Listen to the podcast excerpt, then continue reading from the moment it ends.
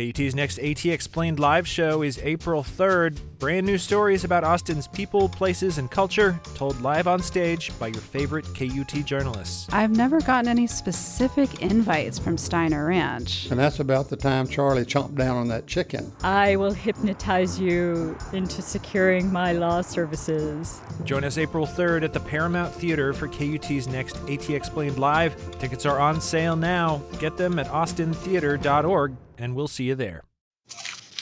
From K U T and K U T X Studios. This is K U T. If you've driven around East Austin in the past few years, you've noticed older homes being torn down and newer, often more expensive ones going up in their place. We've been looking at this as part of our On My Block series, focusing on the neighborhood around twelfth and Chicon streets in East Austin. City council members talk about needing to slow the rise of housing costs, and some believe this means curbing the number of demolitions of already affordable homes. On one street in East Austin, Pennsylvania Avenue, demolition is set for nearly half of the block. But as K U T's Audra McGlinchey reports, just one block over, neighbors are trying to preserve the homes. I'm walking up a steep hill on Grant Street in East Austin. I spot a man standing in his driveway, holding a vase full of red flowers. Hey, are you Audrey? Yes, yeah. I, Hi, I'm I, Danny. Hi, Danny. Danny Fowler. Are those flowers for me? Yeah, sure. Come on in, y'all. This is Danny Fowler. The flowers, it turns out, are not for me. Fowler and I head inside his small two-bedroom home. Well, I've lived in this home for about fifteen years. I lived in South Austin for many years, and I became interested in growing flowers. Fowler is a retired florist. He says East Austin has the most fertile soil. Being able to grow flowers in his backyard is what brought him to the neighborhood. And once here, he unearthed something else. It's become apparent to us that this is a really unique part of the Austin social fabric, that Ebony Acres, that's the name of this cul-de-sac, uh, was originally formed. It was outside the city limits of Austin, and it was established as an enclave where African Americans were welcome to come and buy and build their homes and raise their families. A nineteen twenty-eight city plan forced black residents to live in East Austin.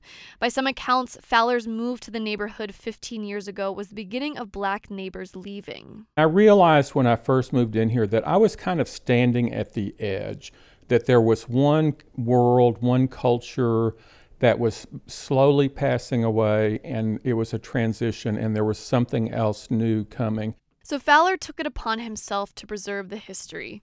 Three of the twelve homes in Ebony Acres are set for demolition. That's led to a conversation about preservation. Fowler, along with most of the residents here, want the neighborhood designated historic. That would protect many of the homes from demolition and also incentivize rehab over teardowns. Two of the three homes slated for demo, Fowler says, are especially worth saving. One is the L D Davis house, which is two doors down here. He was the owner and operator of the White Swan Lounge on East twelfth Street, which is a very prominent entertainment bar. And then the house at the bottom of the hill was owned by Mister and Missus Carrington. And he and his wife also had an entertainment venue on East twelfth Street called the Groovy Bar. These homes are owned by a local attorney named Scott Way. I reached Way by phone, and while he was happy to chat, he didn't want to be recorded, so I'll sum up what he told me here. Way bought the homes about a decade ago. He'd always planned to redevelop the area.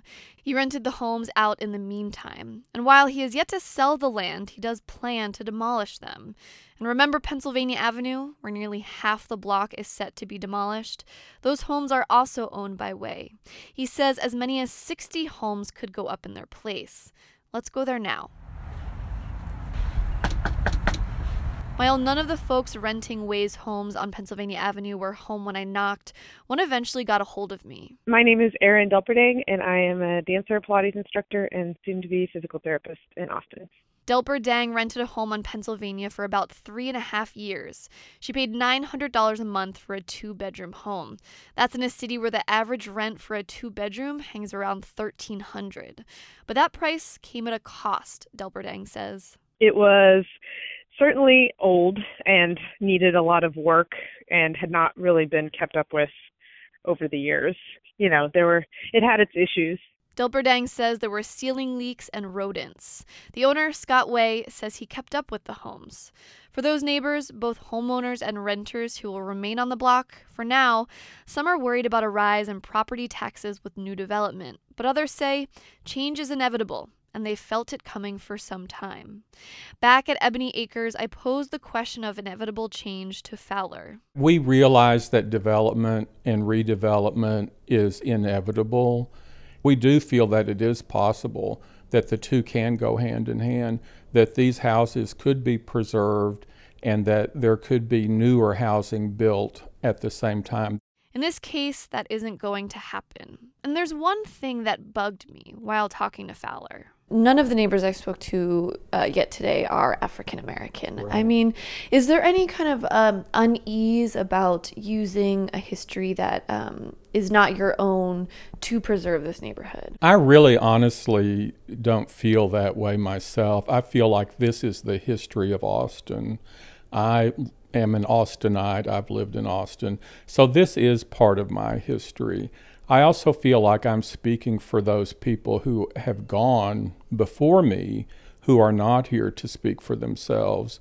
Fowler says he also feels like preserving the homes and the history of Ebony Acres is a way to stand up for the last black resident on the street. Hello, my name is Annie Hancock, and uh, I've lived in this neighborhood for a long time. Since the late nineteen fifties, actually. eighty-six-year-old Hancock told me the other black residents, most everyone else has passed away. I watched them take them out, and it's kind of frightening. I asked her if she feels her non-black neighbors are co-opting black history for the sake of keeping the neighborhood the same.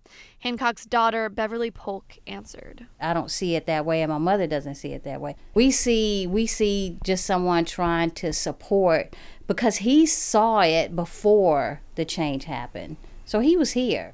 And when we talk about preservation, Polk says it's the people, but in this case, also the look of the neighborhood. This street is, is, is quiet, okay, and it's peaceful. Now, you're talking about tearing down two houses, which is a part of our history, and then you're going to bring all this traffic, oncoming traffic through here, you know, which is uh, just a whole nother uh, reason to be concerned, you know. Uh, it wasn't like that. We're not used to that. The plan is to build a road connecting Pennsylvania Avenue to Ebony Acres via the two demolished homes.